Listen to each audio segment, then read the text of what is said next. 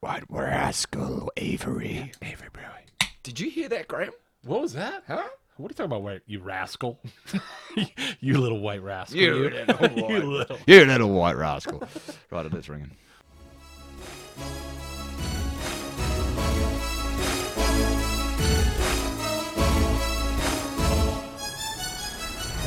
Hello, ladies and gentlemen, and welcome to another Out of the Saddle presented by Healthy Scoop podcast. I'm Coach Hendy. I'm sitting here with my good friend Chuck Coyle. How you doing, mate? yeah, good mate. Hey Chuck, I got one question for you before we before we kick this off. If I said to you tonight, we had the world's famous cycling photographer, what name would spring to mind? Well, if you asked me for two, I would not be able to give you an answer because I only know Graham Watson. Mate, have I got a surprise for you tonight? We are going to ring. We're going to get on the old blower, mate, and we're going to give Graham Watson a call. And we've got a uh, a plethora of questions to ask the young man. Oh, I'm excited to flap some gums with him. Let's flap some gums.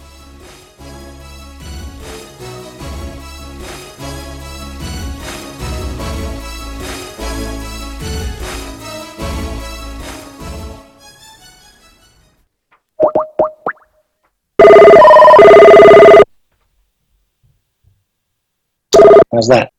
Yeah, good, mate. I can hear you now. Good. Can you hear us well?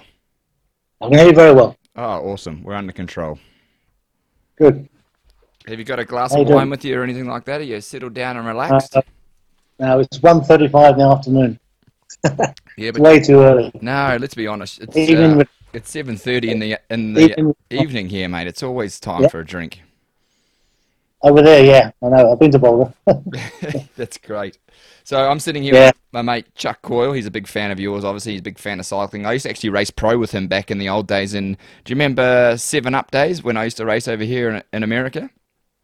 yeah. Yeah. So Chuck now he's he pretty much runs a, a company called Healthy Scoop, which is a, a vegan based, um, yeah, a health plant based, you know, um, nutritional company. So he's Okay. but he was a pro rider back in the day. Yeah, it was really nice to meet you, Graham. Thanks for taking the time.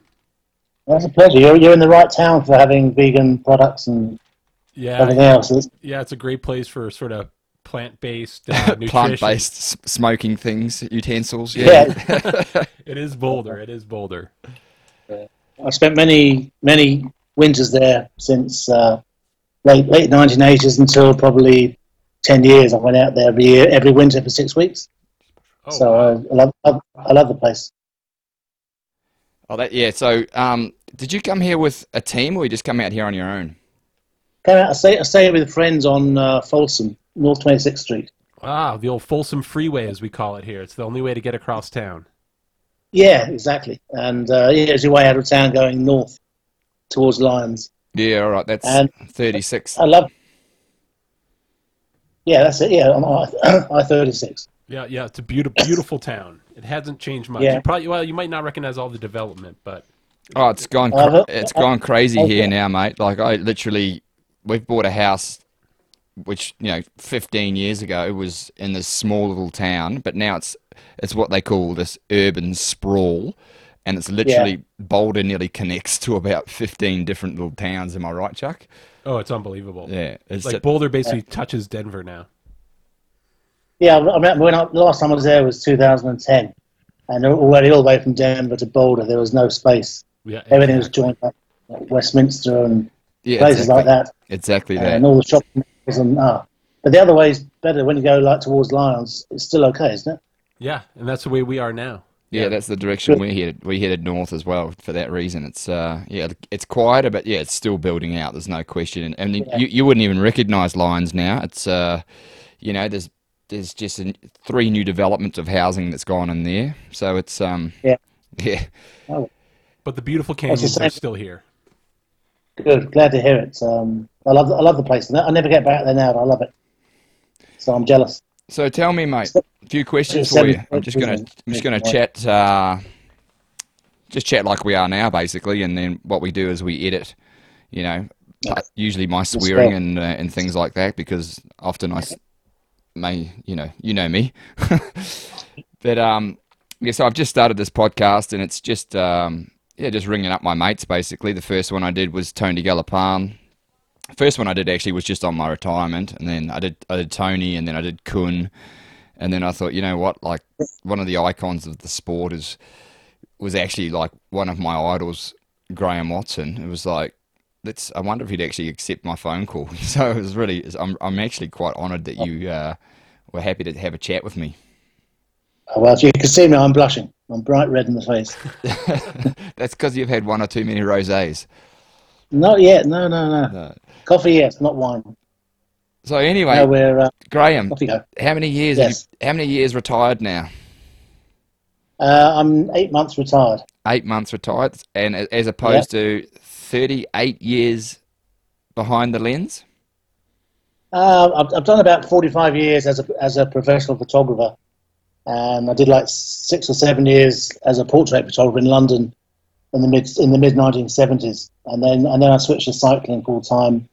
So it's it's all I, I call it 40 years. It's like about um, it's eight months short of short of 40 years Oh, incredible! as, as a as a cycling photographer. So in terms of people, it was like uh, I saw the last stage of the last Tour de France by Eddie Merckx in 1977. That was my, my very first sight of a bike race. Yes, the, um, the last then- of Eddie Merckx in 1977. The last day of Eddie Merckx's last Tour de France in 1977. Wow, there's not When many. were you born? When were you born? 76, mate. Yes, I was. I was alive. I, I don't quite remember the tour, but uh, yeah, I was. I was alive and kicking. Don't you worry about that. Well, that's that's where we come from. That down there. So uh, um, right up until Richie Porte winning the Tour Down Under, and then that was it.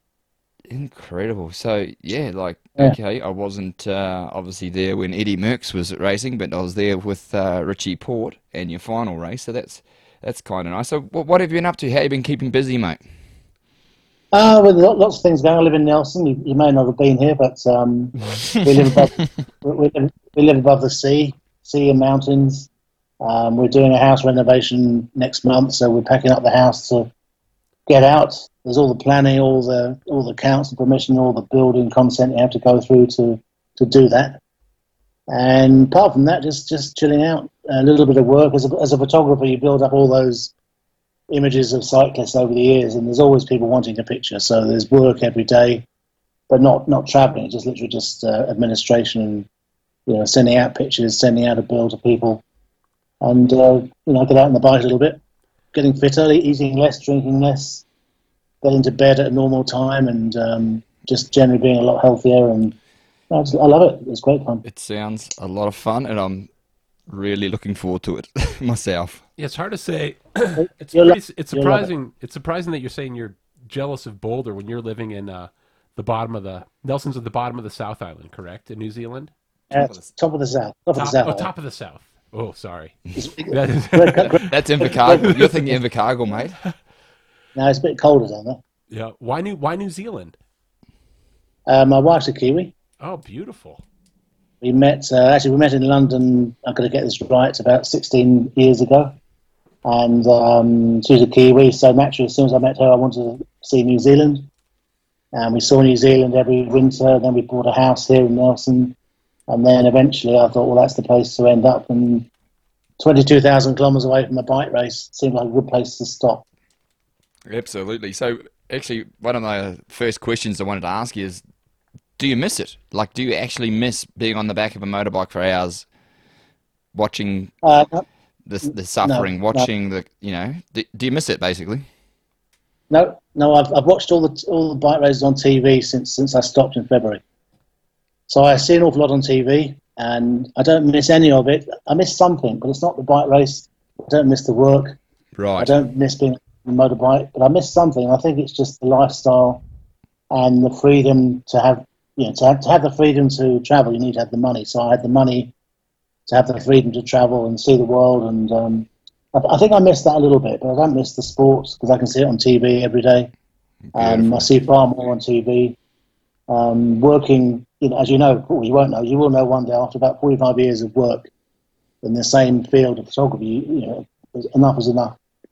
Right. Okay. But and what about And, uh, um, you know maybe some special I don't know relationships you built with either your photographer, uh, sorry, your, your motorbike driver, or or you know do you- Yeah. s- s- certain certain people you miss, or you know what you get over it.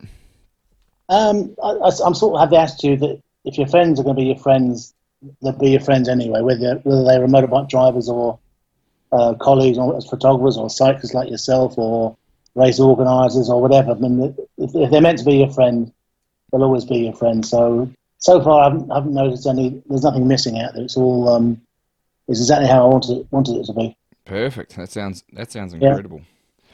Yeah, I, I, lo- I think the I think the lifestyle is anything I can. I, I don't miss it, but I it's the one thing I notice the most is that um, you wouldn't know this, but like you know, photographers photograph a bike race, and then they work for three hours in the media centre, and then you go out and have dinner and drink until midnight and start again next day.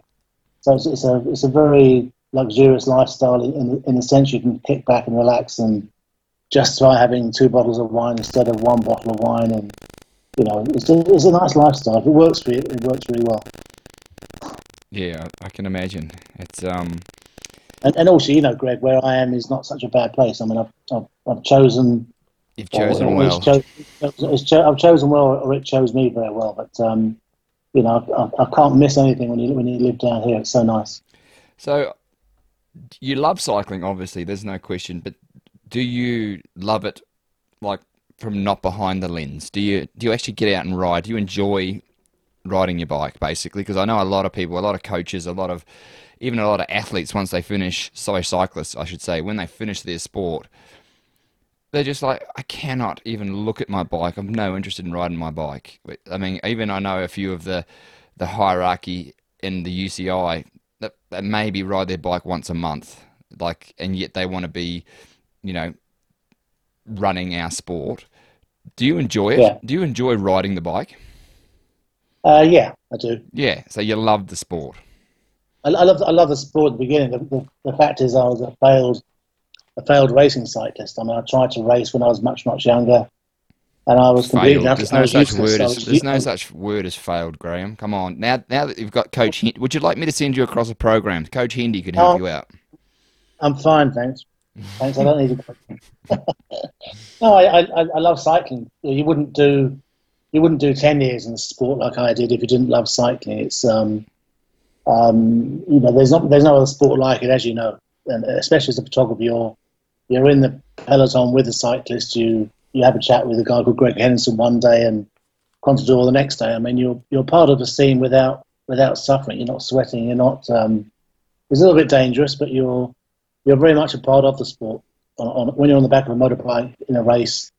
Um, so you know that in that sense, I love cycling, and you know one of the reasons, not the reason I've stopped, but one of the things I intend to do is to uh, ride the bike a little bit more and get a little bit fitter and lose some weight, and get back to probably where I was in the early 1970s, which was um, riding around France on a bicycle, watching the Tour de France. Oh, beautiful. Um, have a, have a, you have a sort of a dream to go back to the Europe to Europe one year and um, you know ride some of the Alps and Pyrenees that I haven't ever ridden for I don't know forty years or so. Oh, So yeah, so I love cycling. that's beautiful. So, so But- Graham, but I'm, not- fr- I'm from a. Not- Oh, sorry. Go ahead. no, no, no, it's been, I'm not saying not as a, not as a fan as such, but just more like um, it's like you appreciate. It's like you you you. It's like you respect. It's like I respect. I appreciate the adventure and what everything everything's given me. But I mean, I'm not really a fan of cycling in, in the sense that I wouldn't go and watch a bike race probably, but I, you know, it means an awful lot to me to see the guys on TV now and to see cyclists coming up, to see people like Greg retiring, to see it all evolve and everything else. You know, you can still follow it and enjoy it without being a kind of a real fan. Oh, that's beautiful. Yeah, so Graham, so I'm from upstate New York, uh, a town called Rochester, which is the hometown of Kodak, as I'm sure you're Okay. you're familiar with. I'm sure you're familiar with Kodak. Uh, Yeah. And now Kodak in my hometown is just a bunch of empty buildings. So, what are your thoughts Yes. on like nowadays? Everyone fancies themselves a photographer. You have your smartphone, you got great quality digital images. One, is that sort of weird for you at all, or do you you know, are you okay with it? And two, do you miss um, uh, film versus digital? well, it's it's a it's a huge chunk of answers to give you, Yeah, but yeah, um, exactly. they basically, I mean, the, the the internet and digital photography has evolved. Um, I guess I'm thinking it's probably 15 years, it might even be 20. So professionals have had to get used to the fact that almost everybody can take a decent picture with a with a, an iPhone or a you know Galaxy phone. They you know it's part of the life. It's part of life as a photographer now. You have to you have to respect it. You have to respect that anybody can take a picture. Like I once took a picture, and you know you just get on with it. You just make sure your pictures are better, or you try a little bit harder, or you work a little bit longer to combat the the the, the incursion of, of. I mean, photography's got more popular because of it, so it's actually a very good thing. Um, perhaps as a professional, you get a little bit angry when you see someone with an iPhone, you know, pushing you in, in your ribs to try and get a better shot or something. But it is what it is. You know, that's, it's gone that way, and you have to live with it. So I don't have any negative views on it whatsoever. You've just, It's got to um, you've just got to adapt to the situation, and yeah, like you said, you've got the eye. You're the professional. Make make your photos better. Yeah, it's like somebody who perhaps never switched um, to using electronic gear changes and stuff like that. And you're, in a sprint, and suddenly someone's gone ahead of you by a few centimeters because they had a electronic shifts. You know, you, you, you go with the times, you go with the best of everything, and, and just try and make sure you're you're still ahead. Yeah, agree. Um, to go to go back to Chuck's story about Kodak, I've always wondered where Kodak went wrong and where a company called um, Fuji in Japan went right. You know, Kodak put all its money into film, and um, they didn't adapt at all well to the digital world. Um, they they produced the first ever um, uh, what's the word sensor that captures an image, but they never they never they never got in front of themselves. They they lost out big time to Fuji. I know. I think And that, it's- yeah, I think that a lot. When we talk about with my family when I'm home, we talk a lot about. There's no reason we shouldn't all be on Kodak phones right now, and it's for me, it's sort of sad, you know, because I think a lot of industries failed in that part of the country, and uh, I think must maybe just someone steering the ship just thought digital was not going to take off, and the quality and the feel of film is better. Yeah.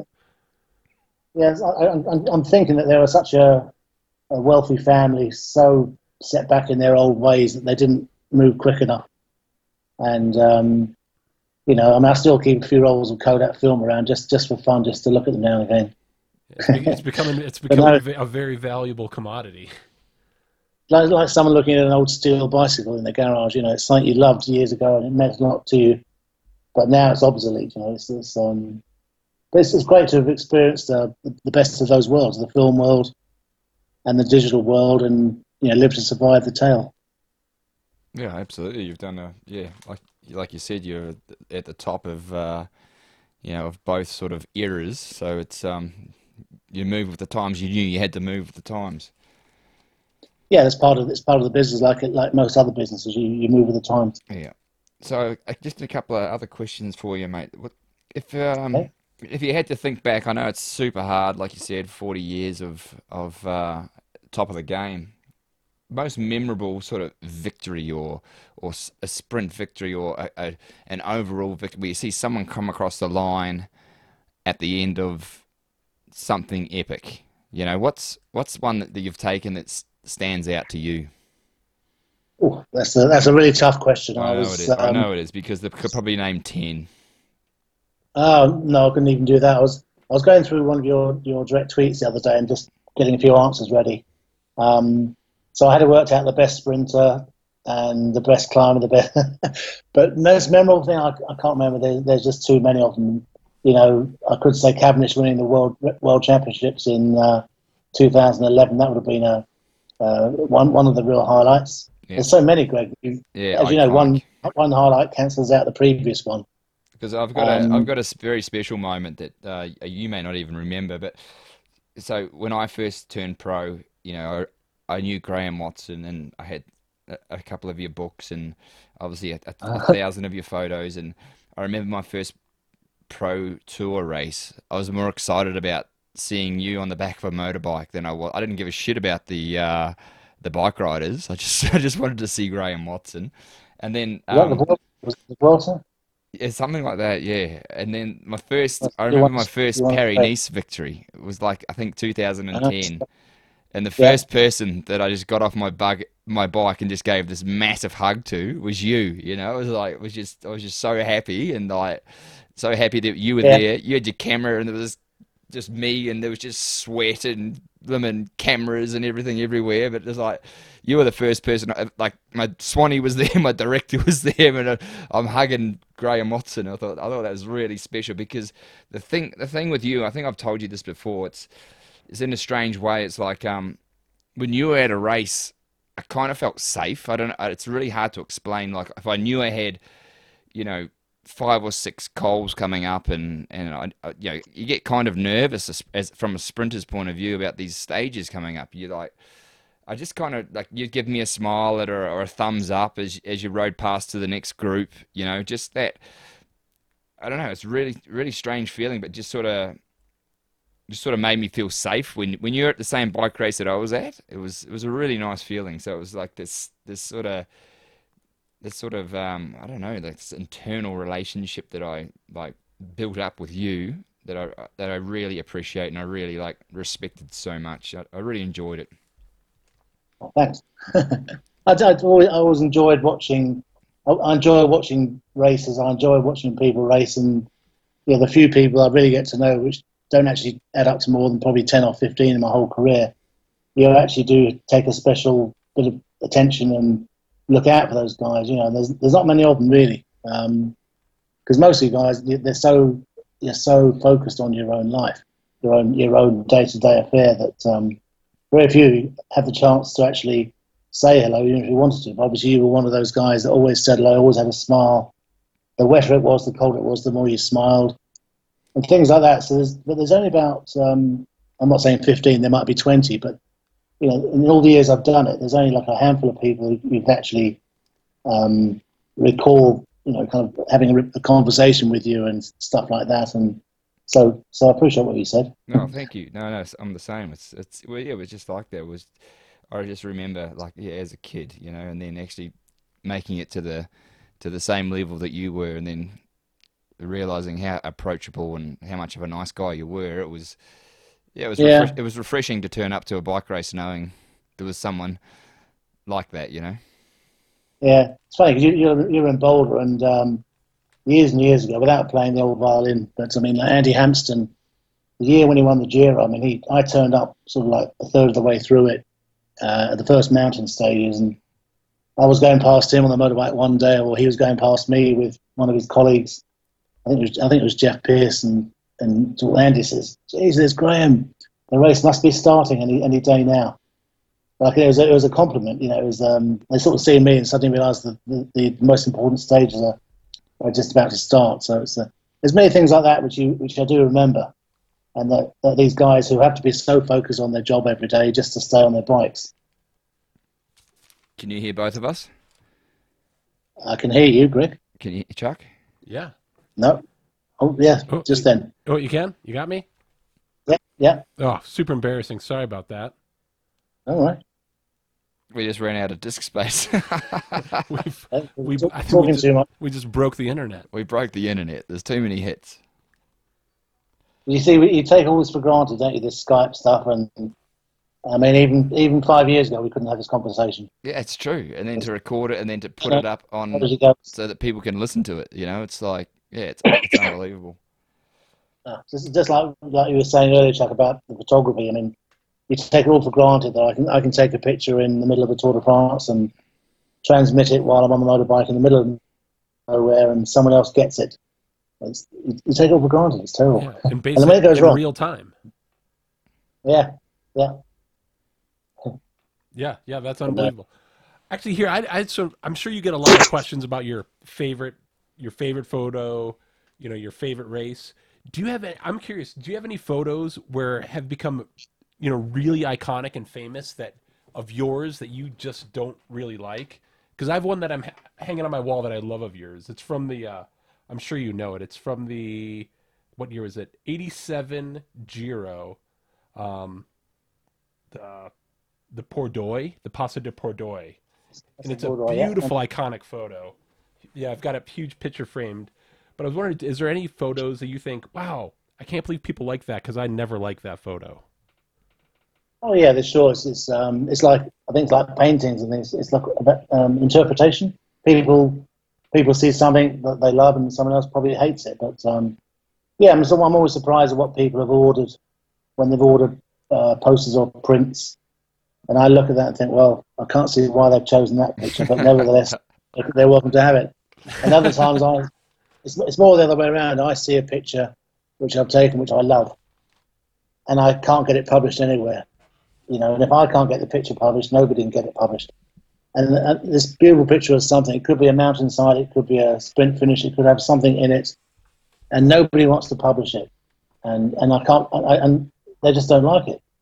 So that happens more than the other way around, where people buy a picture that I don't like. It's usually you know, the, the, the editors who work with they they're the ones that you know dictate whether I whether they publish the picture or not.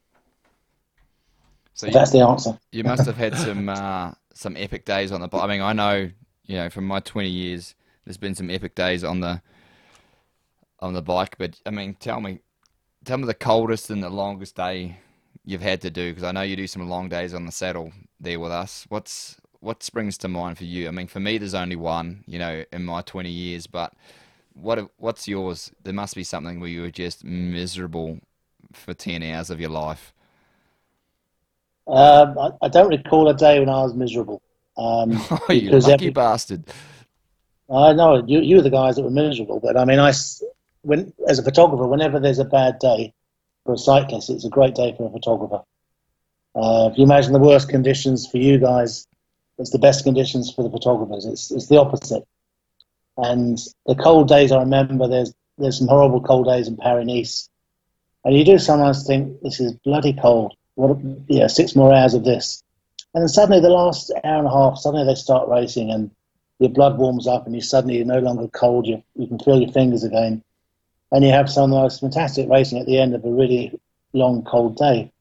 Um, the coldest day I remember should be probably in the mountains in the Tour of Italy. But the one I remember the most is a, a recent Milan San Remo when it, not the one when it snowed on them, but actually the following year when it was raining on them all. The following went over year. the Turchino. Yes. The following year went over the Turchino down to the sea, and then the wind changed, and it was a headwind all the way to the finish with, with rain all the way. But it was bitter, and that was cold. That was miserable. Yeah. But with a great finish, of course. oh, I think that's the one that I'm not sure whether Ciolek won that or somebody like that. But um, won the one with the snow. I think Kristoff won the one in the rain, cold. That's the one, yeah. And, and with the rain, unfortunately, there's a chance of crashes and everything else. So as a photographer, there's that. Um, what's the word? Not attraction, but you're, you're looking out for the for the surprising things to happen. Um, my hottest day, I couldn't tell you what it is. It's almost certainly uh, the first few days of the Tour of Spain, about eight years ago when it began in Seville, and they did like a nighttime team time trial. Oh yes, and, and it was still well over forty degrees centigrade. And they had three or four days on the trot of 45, 47, 43, 44 degrees for about four days or five days on the trot down in the south of Spain. And I mean, people were literally dying. It was so hot. That's when I think they started to implement that uh, extreme weather protocol. I think it just happened not long after that. Yeah because yeah, was... I think yeah, I think Gilbert won one of the stages into Malaga, but that was a really hot period of, of the um, of my life. Um, and then I thought about some of the longest days, Greg, and you appear you actually do come up in one of my longest days. Um, it's quite a nice one, Tour of Oman, probably in 2011 or 2012, oh. and they let a break go away, about six of you into a headwind, and it was on one of these boring, brand new um, motorways. There was uh, six of us. Six of us, and two got dropped. So it was then down to four. Uh, but I, what I remember is that it was a long, long day, a long, long way away from the hotel, and the peloton left you out there the whole day long. If it was a 180k stage, they left you out there for 165 kilometres of it, and they never caught you. They they left you out there by about a minute and a half. And all I remember was the shadows getting longer and longer and longer as the day went on. And it was one of those days where they yeah, the, I think Sagan won the stage or something. So it was quite an exciting finale. But it was a long, long stage because because they had wind, because of the fact they refused to catch you. They, sometimes they almost caught you. And then they sat up and had a pee or something, and then you pulled out another minute. I And remember. all I remember I remember that stage so well, mate, because I remember Bernie Eisel was in the break with me, and I said, mate, let's just stop and take a pee and go back to the peloton because this is ridiculous. I don't want to be out here any longer. And literally, like you said, we would slow down. And the peloton would slow down. It's like, oh, they just, they are just killing us out here. And it was actually, it finished up Green Mountain, so it was like there was no, there's no way we were going anywhere but it was just this Yeah. block headwind. It felt like it was gradual hill up, you know, uphill one or two percent all day into this filthy hot wind. Yeah, and then like you said, Yeah. the shadows just got longer and longer because we were just going so slow. Well, now, now you say Bernie Eisel was in. That's probably the reason why they're probably, you know, getting back at it. All these jokes he's played on everybody, like just leaving out. Yeah, You were just you were a victim of someone else's, uh, you know, internal warfare or something. But that, that was a day I remember. A really, really, really long day. And you probably like the same with you. You think, what time are we gonna have dinner? What time are we gonna get to bed? And things like oh, this. But, uh, totally. I was like, just hurry up and catch us. All I kept saying was, hurry up and catch us. no, they kept stopping. They literally just stopped because they were getting too close. Oh, yeah. It's, it's Anyway. funny. It's funny, Graham. I'm, I'm I'm leafing through your 20 years of cycling photography book that you put out, and I realized as sort of the years go on, and now helmets are you know absolutely commonplace training and racing. I feel like you Yep. a lot of the personality is missing from some photos because you don't have. I feel like you can't see people's guys' faces as much. Do you feel? Do you feel that at all, or no? Or is it just hey, it's that's the times and you got to roll with it? Yes, I mean, it's going back to our, one of our earlier questions about you just go with the times. But for sure, I can't remember now when it all cha- changed in the 1990s. Um, I'm thinking like 94, 93, 94, 95. They all switched to wearing helmets and glasses and everything else. And so if I had a crisis ever, it was way back then. It's not now. It was it was a good 20 years ago when they when they when they had to wear helmets, where sunglasses became part of the you know the, the clothing everybody wore. And so if ever there were bad times, I went through them there and then. and I've got used to it. Um, you learn to identify somebody who is basically anonymous. You, you, you still identify with them. You know who they are. They, you know, the more you see them, the more character they develop with a helmet on, with their glasses on. And also, you know, the few times I ride my bike, I wear glasses and I wear a helmet. So, you know, you, you can't be critical of anything if you're doing it yourself. It's, it's become part of the part of the scene. Most of the people I photograph um, in the last 10 years probably never raced without a helmet, which is a, an interesting thing to think about. Um, yeah, I, I, I loved it when you could see. I mean, in, in my days, they didn't even wear a cotton cap. They just wore, they just went out into the sun with their with their hair, and you know, um, there was you just you just saw everything of them. It was it was great, but uh, times change and you change with them. Beautiful. I think we'll leave it at that, mate. I think that's been uh, that's incredible. I really appreciate your time. Oh, it's a pleasure. It's been great chatting to you, mate. We'll uh, Okay, we'll edit up this a little bit and uh, you know shorten up or, or lengthen and and um, no, I really appreciate you taking the time to have a chat, mate. well, no, it's been fun. Good fun. We Thanks. might get you back on the show at some stage. Yeah, thanks for inviting me. No See you, worries. chap. mate. My Yeah, it was really nice meeting you. Anytime you're in Boulder, red wine on us. There you go. Okay, I'll remember that. Thanks. Okay, take care, mate. See you. See ya. Yeah, thank you. Bye bye.